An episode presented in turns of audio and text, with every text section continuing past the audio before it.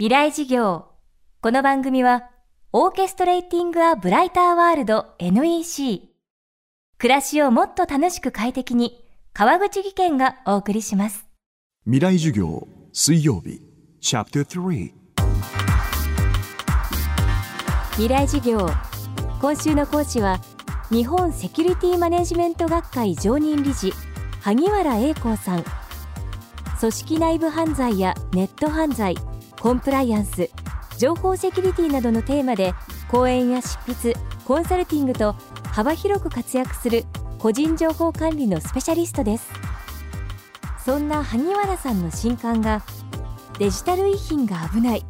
そのパソコン残していけますか？この本では私たちがこの世を去った後の情報がどうなるのかそのリスクを実際の事例とともに紹介しています。例えば私たちのパソコンの中にある見られたくないデータや手続きが必要なデータ。いざという時の準備について伺いました。未来事業3時間目。テーマはデジタル遺品。現実問題として、えー、遺族の方々が非常に困った例がやっと表面化をし始めた。というのがここ数年だといったようなところがあります。例えばご主人が急死をしまして。でその結果奥さんが自分がそういえば、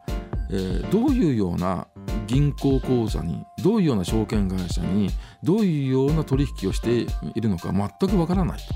いったようなところで、えー、ご主人が使ってらっしゃるノート PC を、えー、開いた。でその結果中身を見てみたらなんとその中に「シークレット」って書いてある、えー、ホルダー。でそこを、まあえー、ダブルクリックして中身を見てみたら、えー、なんと、えー、中が不倫をしている、えー、女性との、えー、メールの内容だったり写真だったりというのが、えー、デジカメの画像ですよね。そういうようなものが、えー、そこに添付してあったと。いったようなところで奥さんとしてはもう本当にね死んだ以上のショックで、えー、寝込んでしまったとかね。そういうのがあります。それとか金の先物とか、えー、株の先物でも全然構わない、えー、ですが先物をされていらっしゃる、方々が休止をされると、えー、現月現月というのは、えー、手じまうその、えー、月のことなんですが半年先にしておいてで金が今後加工するだろうということになると現物もないのに売ることができるわけですよ。でも現月というのがあってそこまでに手じまわなければいけない。で例えば気が付かずにそのまま放っておくとどうなるかというと現月が来ると自動的に、えー、売買されます。でその結果実は相当な損になって終了するそういうケースが、えー、現実にも、えー、ございます。萩原さんは見られたくないデータの処分方法の一つとして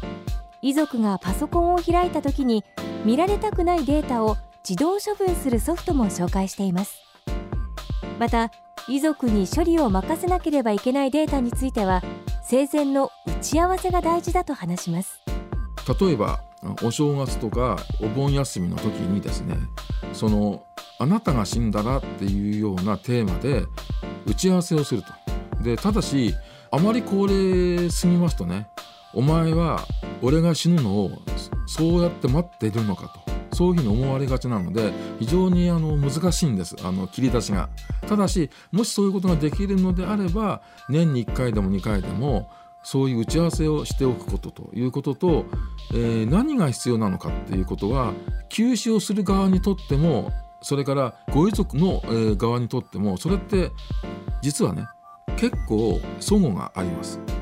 それらを一致をさせておくだけでも、えー、すごく重要なことだと思います。例えばその先ほど申し上げた通り看護家はこういうような、えー、とランクにしてで葬儀者はこういうふうに、してねと。言われた場合に、ご遺族は基本そんなものはその通りにするんですよ。そんなことはどうでもいい。でその通りにもう全部じゃあ書いてただし例えばえこんなことをやってるのと。今私の知っている通常の銀行の定期が100万しかないのになんで先物で300万も投資をするのと。こんなことやめてちょうだいと。もしもう何かあったら損はこの何倍にもなってしまうよね。それはあまりにも危険だから、えー、やりましょうとかね。そういうようなことをやっぱり聞くのが嫌で話さない方が多いんですよ。でもそれはやはりわがままだと思います。あなたの財産はあなただけの財産ではなくてあなたが亡くなった時に、えー、ご遺族がちゃんとね平穏無事で生活をするための、えー、財産でもございますのでそれらについてはきちっとねやはり双方合意のもとで投資をするということが必要だと思います。未来事業今日はデジタル遺品をテーマにお送りしました。明日も萩原英光さんの講義をお送りします。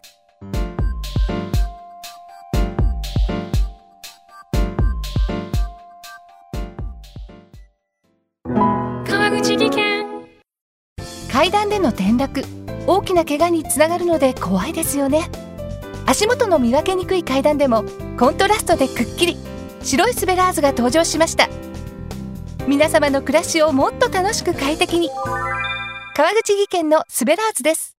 未来事業。この番組はオーケストレーティング・ア・ブライター・ワールド NEC 暮らしをもっと楽しく快適に川口技研がお送りしました。